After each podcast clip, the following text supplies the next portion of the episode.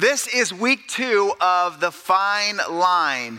Uh, raise your hand if you were not here last week to hear the sermon. Okay, uh, please go online because these tie in. And uh, we talked about Job and we talked about the sneakiness of self righteousness. I wanted, for the sake of time, to split this into two weeks. And so today we're going to talk part two the fine line between righteousness and pride. And we're going to talk about the symptoms of self righteousness. Like any disease or any sickness or anything that's going on, before you find out what it is, usually there are signs or symptoms that give you clues as to what it could be, what it might be, and then how to treat it. And so uh, we're not going to go through all those signs, but there are some significant things. And I think it's important for us to really hone in on this because pride is one of those things that you and I will never fully get rid of for the rest of our life. But we can, it's like peeling an onion. You know, it starts off big and layer by layer by layer by layer by layer. The goal is, is that from glory to glory, that pride gets smaller so that humility and the love of Christ can get bigger. How many want that in your life? That's a plan for peace, right? That's a plan for living the abundant life that Jesus wants for us. Um, but self righteousness is a tricky one because it can really affect Christians. There's a secular pride, and then there's a religious pride, and that self righteousness, although a secular atheist can have it, I think that it's one of the main tools that the enemy, Satan, uses against Christians because we do or should get victory in our life we should overcome more and more things the longer we serve Christ and become like Him. And it can happen that when we get victory, I mentioned last week, that we can start to think that it's by our own doing and our own work and our own effort that somehow we earned right standing with God because we're so much better than we used to be. And we got to be careful because it's one of the things that Jesus comes down on so hard and we read last week that God allows even a shaking in our life to get us to confess and repent of it. And so I'm going to dive into this idea. I do want to say before we get started that the Bible says we need to work out our salvation with fear and trembling. The reason I'm saying that is this is the bilingual side of it. So, our side as humans on the earth, the, the human earth side of this, is that we do need to exert effort and we do need to work to submit ourselves to God, resist the devil. We do need to make it a point that obedience matters. It's not that our obedience or our work, it doesn't earn us union with God. That happened when Jesus died on the cross and we just simply believed in him. We turned away from our old life, we put our faith in Christ, and he through his righteousness and his work joined us to God. So, why do we need to do anything if he already took care of it? I said this a couple weeks ago. He took care of the union and he provided an opportunity for communion with him or intimate relationship. And so, the reason that we obey and we fast and we repent and we resist temptation, Jesus even said, None of you have resisted sin to the point of bloodshed meaning that like he sweat great drops of blood because of the stress of obeying God to go to the cross. None of us have got to that point. But he still says, listen, when you do this, it opens up the opportunity for deeper communion with God. I say that because my sermon today, if you don't understand that, it might sound like I'm giving some type of license to sin, and that is not at all what this is about. But I'm going to put the spotlight on the self righteous, judgmental attitude that some Christians have when they get a little bit of victory, that somehow we think because I'm doing better than somebody else, that somehow I've earned closeness with God that somebody else can't have. But it's all through Jesus. So, that said, I feel like when it comes to self righteousness, it's the most subtle, sneaky assassin. To me, it reminds me of the mosquito. And what I mean by that is like, if you look at history, and I, I snoped this to see if it was true, and most sources say that it is true, that mosquitoes have literally killed more human beings than anything else in history. through malaria, through yellow fever. It's something like since the beginning of time, they figure that there's been like 109 billion people that have lived. There's 6 billion, 7 billion on the planet now, but those who have lived and died. And out of that, something like 50% have been killed by some sort of mosquito borne illness. And isn't it crazy that you never see them coming? They flutter silently, they land on your skin, they even do the courtesy of giving you a little topical numbing cream, and, and then, they, then they draw your blood. Like dogs, when they attack, they give themselves up like a mile away. They just start barking, like, here I come, right? Sharks attack people. But when they attack, yeah, it's kind of sneaky, but it's not like mom shark is out there with little Jazzy Jr., you know, her little toddler. Okay, I'm going to teach you how to hunt, honey bunny. So when you go after the swimmer, we want to put on some oceanic numbing cream on his calf before you take it, right? It's, but mosquitoes, I'm like, I'm sorry, I got this thing with mosquitoes because they'll be in my bathroom sometimes in summer and they're so slow, but try to slap one against a wall. They just, somehow they just dodge it. And I feel like self righteousness, it somehow sneaks up on us and we don't know it. And when we try to kill it, it just seems to dodge us and it infects more people than almost anything else. And most people don't know that they have it. But then we get the itch to make ourselves look good around a group of people. And it's like almost impossible not to scratch, right? It's one of those things that unfortunately it can have really harmful effects because what starts as this passionate devotion for Christ can end up turning into a very self centered gospel um, to where we're making everything about us and we miss out on living in that loving grace that God provides for us. And so let's dive into what the symptoms are here. Number one, symptom of self righteousness is judging others by comparing my goodness to theirs. Here's Luke 18.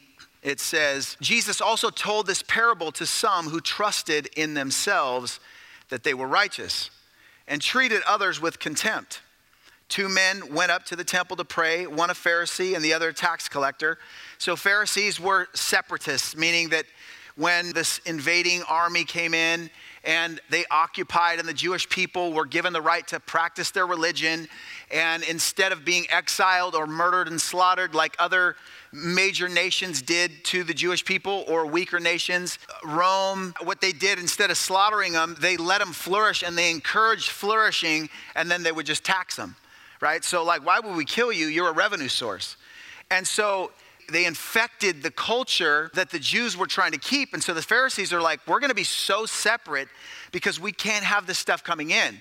We're going to do all these extra things. And so they took scripture and started adding man made traditions to become even more holy than scripture required.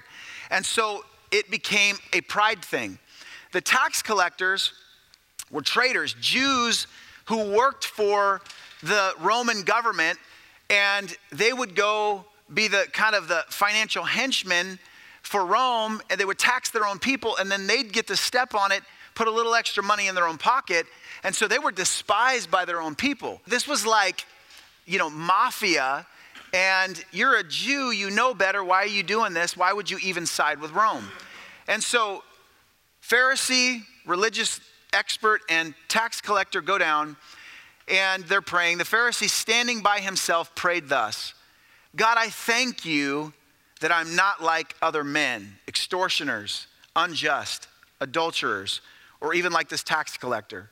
I fast twice a week. I give tithes of all that I get. But the tax collector, standing far off, would not even lift up his eyes to heaven, but beat his breast saying, God, be merciful to me, a sinner. I tell you, this man went down to his house justified rather than the other, the Pharisee. For everyone who exalts himself will be humbled, but the one who humbles himself will be exalted. You know, it's interesting because I promise you the behavior of the Pharisee was much better. He lived a cleaner life for sure. This tax collector was a thief. He was a manipulator. He was dishonest. But because of the posture of his heart, he came to this place that he realized that he is nothing without God, even to the fact that he couldn't even lift his head to heaven because he realized he was so unworthy of forgiveness and he begged for mercy. And God said, even though you live almost a blameless life behaviorally, you're gonna go home unjustified, and this uh, notorious sinner, because he repented, he's going away with grace and mercy because he realizes he's not worthy on his own, and only I can give that uh, righteousness to you. And this is the this is the heart of the gospel. This is the message that Jesus is trying to get us to understand and walk in. Some of you say, "Well, I would never say that. I'm not that prideful." Like I would never say like, "Oh, I thank God I'm not like any." But would you really not say that? Would you really not think that? Think about I heard this story it was about a Sunday school teacher. And so she was telling her students this same parable.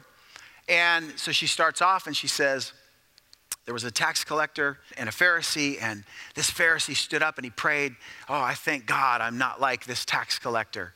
And she says to the kids, Aren't you so glad you're not like that Pharisee, right?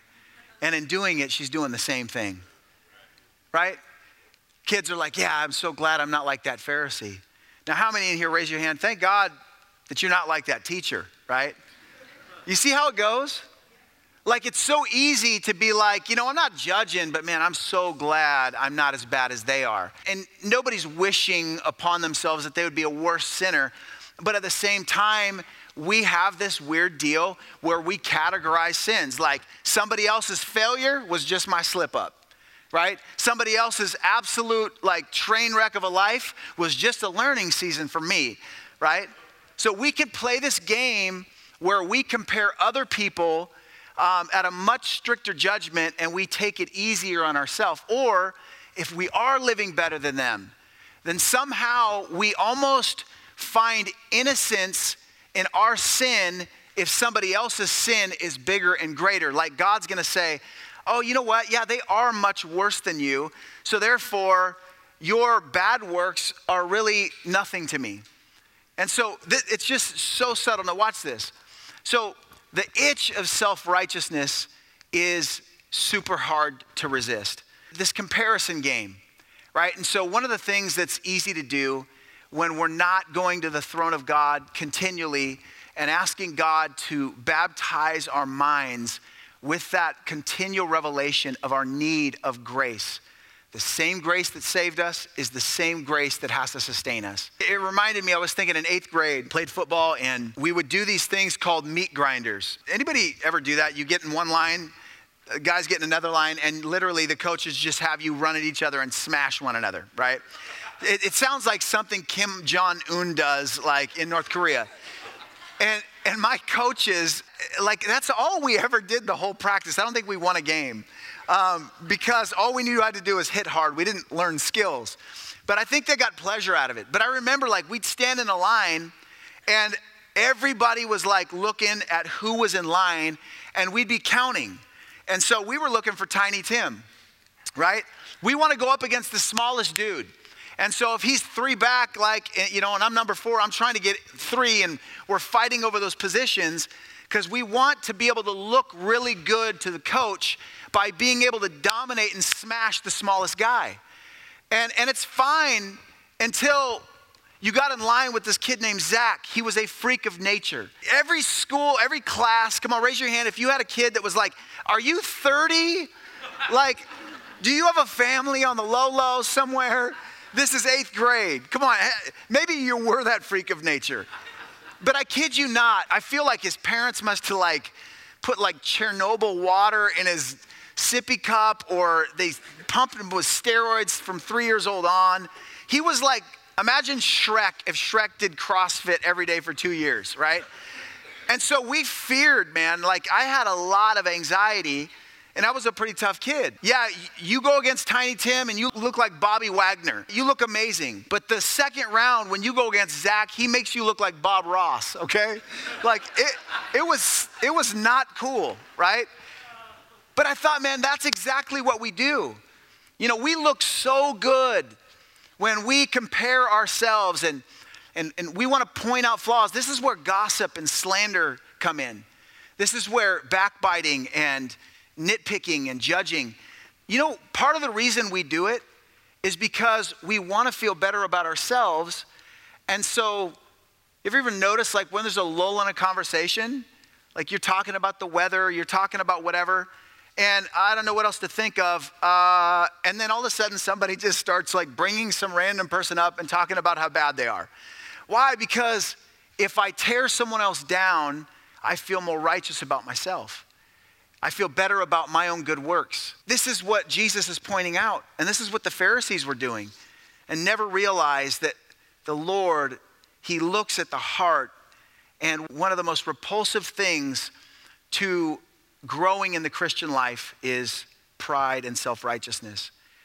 Now, Matthew 5 27 and 28 says this You have heard it said, do not commit adultery. So he's talking to these guys, and he's trying to show them look, you don't get it. I know you live by the law and you judge your standing with God by the law and how well you keep it because righteousness just means right standing with God. Like, I'm good with Him. Unrighteousness means bad standing with God. Am I right? Am I acceptable? Am I in His presence? Am I allowed to come in? And so he's like, okay, let me go through this. You've heard it said that you shall not commit adultery. And so I imagine these dudes are like high fiving, like, hey, we haven't done that, haven't slept with any women. You know, we got our accountability groups, and they're feeling good about themselves. But then look what he says Jesus says, But I tell you, anyone who looks at a woman to lust after her has already committed adultery with her in his heart. Uh oh. He literally said, Hey, you think that it's just the action, but I've always wanted your heart. And when there's a list of laws, number one, it's given because I'm showing you none of you can keep it. But beyond that, if you're able to check all the boxes and I did all the behavior and the heart is still wicked, you're just as guilty as the person who committed the actual physical sin. Now, the consequences may not be as drastic because there are consequences when we live in continual sin. But what he's saying is look, none of you are righteous, no, not one. Because if you've sinned in even the littlest portion, of breaking the law, you're literally guilty of breaking the entire law. If you can live by the law 100%, then fine, you're right with God. But if you break one jot, one tittle of this entire law, it's as though you broke the whole thing. Why does that matter? Well, let me read this. 1 John 3:15. Everyone who hates his brother is a murderer, and you know that no murderer has eternal life abiding in him. Now, there are people that have committed murder that have been saved and they do have eternal life in them, but he's saying the same thing like, hey, uh, you think that you're so holy because you've never gone out and taken, taken a life. But if you burn with hatred in your heart, God sees that as a sin of murder. Now, if I was to say, don't raise your hand here, uh, but if I was to say, how many actual murderers do we have in this room? Uh, the number would probably be small. But if I judged all of us according to 1 John 3:15, how many have hatred in your heart towards somebody? Like bitter unforgiveness. If I asked you to stand up, all the murderers stand up, this place would look like San Quentin State Penitentiary, right? I promise you, this is the way that God searches the heart. Are you with me today? Yeah. I, I know I'm meddling. I know I'm messing around and getting in our business today, but but again, we have to, to call this out. Jesus exposes our self righteous comparisons. And to me, I, and I'll move on to the next point, but I was thinking it's like if our righteousness was measured by, you know, physical height and size. You know, let's say the animal kingdom, and you have insects and animals that are judging themselves and their righteousness. The flea, he feels pretty righteous standing next to an amoeba, right? He's like, man, I'm much bigger than this little microscopic pipsqueak. He feels good about himself until an ant walks up, right? And then the ant just, he's so much bigger, he's so much more righteous. But standing next to him is this giraffe that's just shaking his head like, I cannot believe you guys are arguing over how good you are when I'm standing right next to you. And Jesus is the giraffe in the picture of our life. and Mother Teresa and Billy Graham would only amount to an ant. You wouldn't even see them in a, in a photo. They're so small compared to that righteousness. So, who are we to judge other people and have somebody in the bullseye of our bitterness or our intolerance or our hatred or, or, or, or, our disgust because they happen to be committing a sin that might be quote unquote worse on paper when in the eyes of God, please hear me, in the eyes of God, whatever that sin is in them, you are just as guilty in light of eternity. So we have guilty people judging guilty people, and none of us measure up, even though some of us might be an ant compared to a flea. Come on, how many believe that God is giving us the truth here? Now, it's not, again, this isn't a license to sin, okay? So it's not like, oh, yeah, there has to be judgment. And the judgment that we have within the church is this if somebody's going off the rails and they're acting crazy and they're heading in the wrong direction, hey, we call them out in love. Galatians 6 if a, a brother or sister is overtaken in trespass, then you who are spiritual, restore such a one in a spirit of gentleness. And then be careful yourself when you're going out to try and reach them because you might get turned too.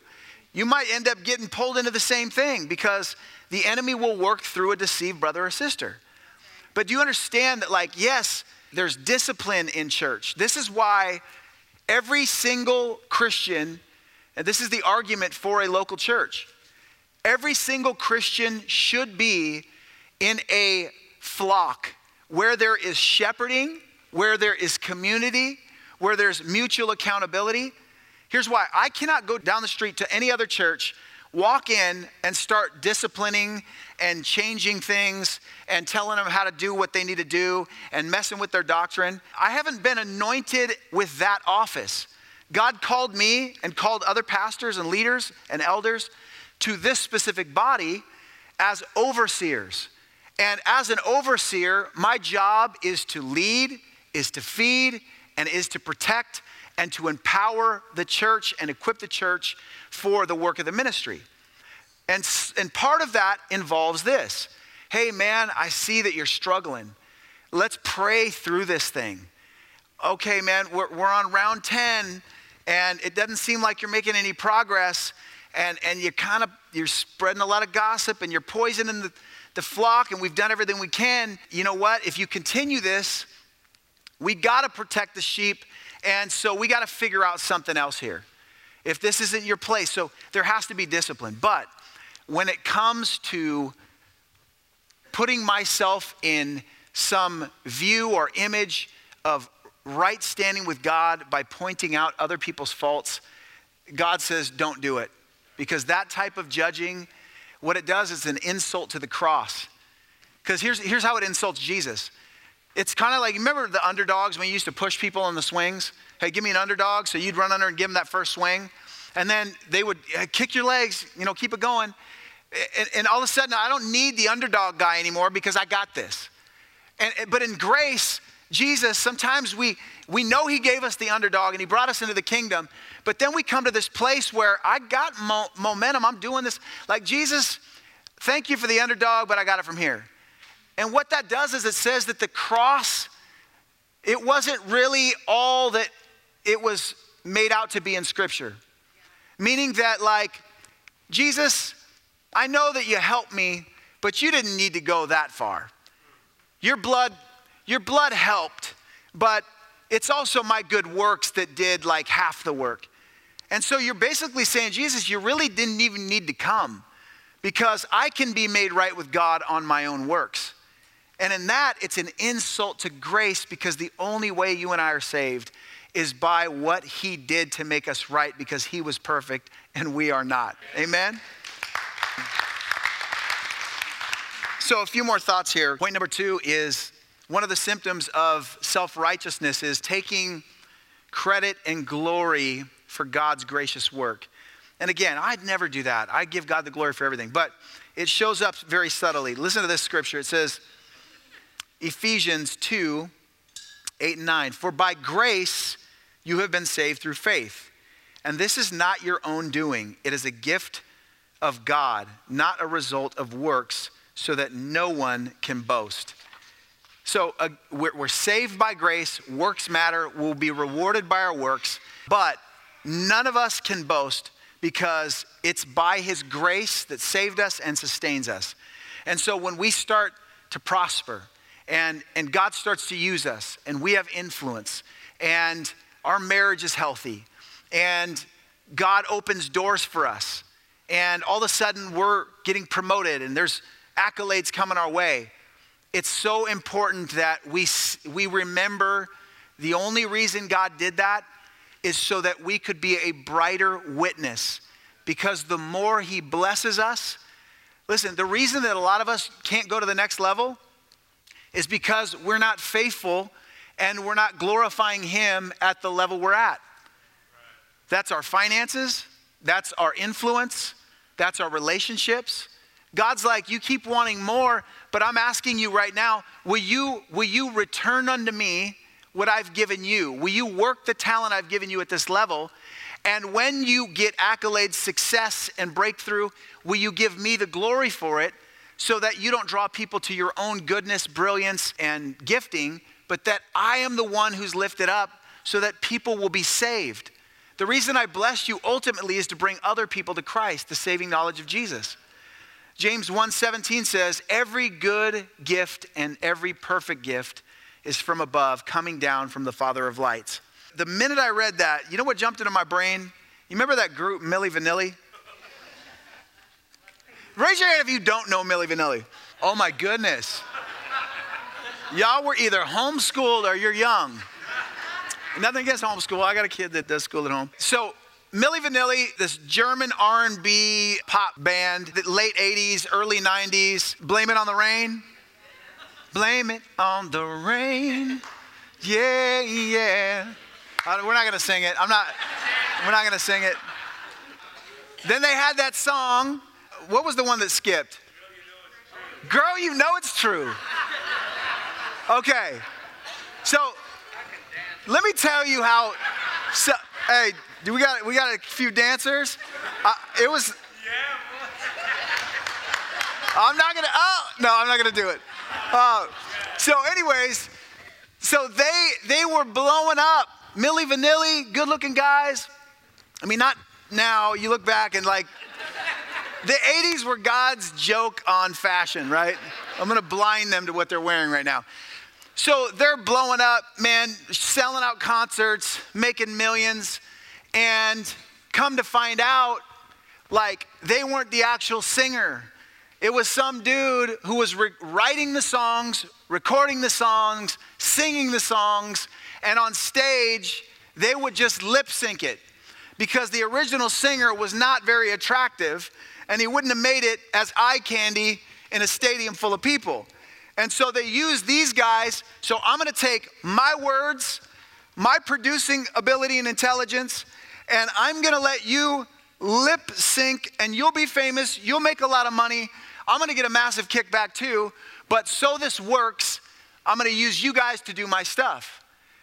And I'm telling you right now, so it, they're at a concert, and girl, you know it's true, and they're singing, and then the record skips in front of a live audience. And it's like, girl, you know it's girl, you know it's girl, you know it's girl, you know. And and all of a sudden people were like, what? Like, what's going on? So they're exposed and their career tanks. And I think like I think one of them went into major like depression and but we, listen, you and I are one record skip away from being exposed as mere lip singers from heaven. We're one record skip away from it. Because here's the deal. Like, oh yeah, okay, you can preach good. Okay, good. Oh, God's blessed you. Yeah, yeah you're giving. You're, you're, man, you're, you're making a difference with your money, and you should. You're serving. Man, you're the superstar volunteer. Wow, you are so kind. You're, you're so generous. You have such wisdom. You counsel people. Man, you have a gift. You lay hands on the sick and they get healed. But at the end of the day, it's His words coming through our lips. It's His performance coming through us. It's His anointing. His, he wrote the song. He gave us the voice by the Spirit. And if that record, dude, if He took His presence and He let us perform by ourselves, our career is over. it is, it is milli vanilli. It's over. I hope they never hear this podcast. Um, I love you, Milli Vanilli. Come to our church. I'll, I'll let you have a redo, all right? Um, but check it out. So, gratitude and thankfulness guards us against trying to take credit as a lip sing- singer. Gratitude for everything you have. You know the reason God says He has such a big thing on give? Um, for God so loved the world that He gave. Love shows itself by giving, giving your, your words, giving your love, your time, your emotions, your finances. Because giving crucifies that need for the glory and stuff, because it says, it's not mine, I'm gonna give it away. It came to me, but it's gonna move through me. God doesn't do it to take, trust me. God can, in a second, provide any, any need you have, emotionally, relationally, anything. It's so that you realize that it doesn't stop here, it just moves through me. And if we can keep that in check, we can guard against self righteousness. And then, lastly, and this is going to be a tough one for some of us here. Unforgiveness or partial forgiveness is a sign of self righteousness. This is a very tough passage. So please stick with me because I'm going to have to add some context here. So, Paul, you don't even know what he's saying unless you say, wait, wait, who is he talking about? And then you go back and you read the story of what had happened. He's writing a letter to the church in Corinth, and he's talking to these believers and he's expressing his heart and he's he's checking them on something but he's doing so with tears and grief so he writes this letter in chapter 2 and it says this is why i wrote you believers in this city as i did so that when i do come i won't be grieved by the very ones who ought to give me the greatest joy surely you all know that my joy comes from your being joyful I wrote that letter in great anguish, with a troubled heart and many tears. I didn't want to grieve you, but I wanted to let you know how much love I have for you. I am not overstating it when I say that the man who caused all the trouble hurt all of you more than he hurt me. Most of you opposed him, and that was punishment enough. Now, however, it is time to forgive and comfort him. Otherwise, he may be overcome by discouragement. So I urge you now to reaffirm your love for him. I wrote to you as I did to test you and see if you would fully comply with my instructions. When you forgive this man, I forgive him too. And when you forgive whatever needs to be forgiven, I do so with Christ's authority for your benefit. So that, everybody say, so that. So that, Satan will not outsmart us for we are familiar with his evil schemes. And he just gave one of the schemes, which is unforgiveness. Well, what, what happened here? So there was a guy in the church, this is in a previous account, and the guy committed incest. And he was unrepentant, like wouldn't, wouldn't repent, wouldn't own up. And so they did the right thing. A man who committed a pretty bad sexual sin, it needs to be dealt with. You, you don't just sweep that under the rug like, there has to be confrontation, there has to be discipline, there has to be restoration and intervention, and the guy wouldn't repent. And so they kicked him out of the church and literally turned him over to Satan so that even Peter went through it. Satan desires to sift you, and the sifting was to bring such pain that you would go through this torment, but it would wake you up so you would repent and not find utter destruction. And so he was given the boot and the discipline, but he came back and he repented. He said, I, I realize my sin is, is terrible. But what happened is that the church in Corinth, they, they said, Well, we don't want you back, man. You're, you're disgusting. You don't fit here anymore. There's other types of sin that we're going to embrace, but you no longer have a place in this community. And Paul, with tears and grief, now again, not justifying it, but he's like, listen, you're going to discourage this guy to the point of like leaving the faith. You, you don't understand. All of you, when it comes to sin, all of you are just as guilty as a rapist, as a murderer, as Hitler himself. Because when it comes to what it takes to make heaven your home, you must be perfect. And if you're just a little bit imperfect, you go to the same hell as every single human being, regardless of their sin. Because only Jesus saves us. The guy asked the other day, like, why is Jesus the only way? Because a perfect God needed a perfect sacrifice to cover our sin, to wash it away, to cleanse us. And nobody met that requirement except Jesus. And so only Jesus can apply the healing to our um, terminal sickness called sin. And so he says, to this, he says to this church, listen, you are rejecting this dude, and in doing so, what you're doing is you're saying that your sin is not bad, and now you're nullifying the work of the cross and the blood of Christ if you don't embrace this repentant man. Now, do you keep an eye on him? Absolutely. Do, do you uh, just trust blindly? Absolutely not there has to be some trust and proving ground as far as like integrating back. But he's saying, listen, the minute you want to say this person's sin is so great that even if they're repentant, they're not allowed back in the circle, at that point, you have become self righteous and you yourself are in greater need than the repentant man because at least he's right and justified because he brought his heart back to Christ. And you, although you might be living clean, are guilty in the eyes of God because of your judgmental attitude. Does anybody, does anybody understand what, what is going on here? God, this is the grace, but it puts pressure on us. And then finally, I'm going to close with this. There's three categories of unforgiveness. Number one, and I'm going to breeze through this really fast. Number one, areas that are hard for, for us to forgive are, are foreign sins. Maybe you grew up and like you see people like, I, I wasn't around that. I can't believe people would do that. It could be an alternative lifestyle. It could be uh, prejudice. It could be racism. It could be whatever. I mean, something that just doesn't, doesn't register, doesn't calculate. And so it'd be like, man, I could never be around those type of people. Like those people are just so far gone. Like, ah, I know I'm supposed to have grace for everybody, but God, please never ask me to even try and create connection with those folks, even if it means winning. There's, there's judgmental attitudes that we have because we don't understand a certain type of sin. But if we were to put ourselves in their story and we were to understand how the enemy worked in their life, in their past, in their abuse, uh, not that we would condone the sin, but if we had the heart of Christ, we would want every single person, regardless of whether we understand that sin or not, to be set free, right? Another one is familiar sin. You know that sometimes the people that are hardest for you and I are people that are like us the most? You ever notice that? The people that get under your skin the most, if you just pause, you'd be like, oh, snap. The reason I don't like it is because it's like I'm looking in a mirror and I don't like what stares back at me.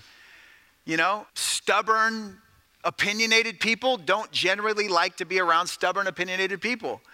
Why? Because in this friend group, there's only going to be one opinionated person, and it's going to be me because I have the best opinions, right? And so we tend to we tend to have a hard time with people who, in a weird way, expose our own hearts by mirroring back what we do to other people. Familiar sin, that's a tough one to forgive. And then lastly is personal offense. Isn't it funny? Like, we could forgive Hitler. We could forgive this dude in the Corinthian church. We could forgive anybody, anytime, foreign sin, familiar sin, as long as it's not personally against me. As long as they're hurting other people, come on, guys, have grace for them. Have grace for her. How dare you judge her? She needs love. Somebody take her in. Fine, I'll take her in. And then she hurts you. Oh, now it's personal. You know, nobody, you know, I, I, okay, I'll forgive you, but like, I am not talking to you ever again. Listen, this is self righteousness. And so I want you to bow your head and, and close your eyes with me today. And I'm going to read this passage as you just ponder your own heart. James 2:13 says this, "There will be no mercy for those who have, sh- who have not shown mercy to others. But if you have been merciful, God will be merciful when he judges you. I just want you to just examine your own heart. Let God examine your heart. And I want you to think as you do, I'll kind of help you ponder this by asking you the question like, what, what category do you think you would fall into? In the prodigal son story, you know, it's been said the story should actually be called the, the parable of the two lost sons, because both were lost. The older son obeyed all the rules, did everything dad told him, went above and beyond, took out the trash, never talked back, never smoked a cigarette, never looked at porn, obeyed all the rules, and you don't even really see that there's anything wrong with this guy until his rebellious little brother ends up wasting dad's money, goes off the deep end, sleeps with prostitutes, becomes a drug addict, ends up in the pig pen, shames his parents, brings just absolute embarrassment to the family name, caused a lot of stress, sleepless nights. I mean, you imagine, you know, how many nights was mom crying? How many, how many days did dad walk around like a zombie, wondering what was going on with his son? And this righteous older brother, maybe that's you. I bet there was probably some goodness in his heart defending his parents. Like maybe some of his anger was, I can't believe you would do this to mom and dad. And and then the brother comes home and you get a glimpse of God's real heart when you see what transpires. And I know it's I know it's one of the most played sermons in, in churches, but why does this just never get old? I think it's because we're either we have a propensity toward the younger brother or the older brother. For me, I, I made jokes about this. If I backslid, I would 1000% be the younger brother. I would be on the news. It would not be fun. My wife, it would probably look like skipping church. It's about as bad as it would be, but she might have a religious heart. We've talked about it, we've joked about it. But both are sin. And we tend to only see the sin of the younger brother. So when he comes back and he just can't accept that God or dad would forgive such a wasteful, selfish rebel, all of a sudden you see the whole time the rule follower was filled with a wickedness called self righteousness. So you're in here today, and God loves you, whether you're a rebel or you're self righteous. But He wants the rebel to come home, and He wants the self righteous to repent as well. I want you to be honest with God. I said this last week, but the thing self righteousness never wants to do is hold a hand up and admit you're self righteous because then it's a it's a it's a it's a taint against self. But the only way we can get rid of it is to bring it into the light. So if you're in here today and you say, God,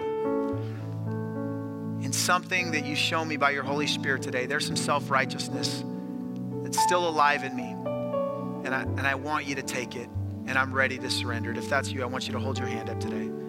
Thank you for being honest. Thank you for being honest. You can put your hands down. Every head bowed, and every eye closed. If you're in here today and maybe maybe you're you're the younger brother. You might be a woman in here, but like you're living in absolute rebellion against God. Maybe not absolute in in the way we might define rebellion, but you don't need him and you don't include him. Maybe you haven't even believed in him, you haven't been following him.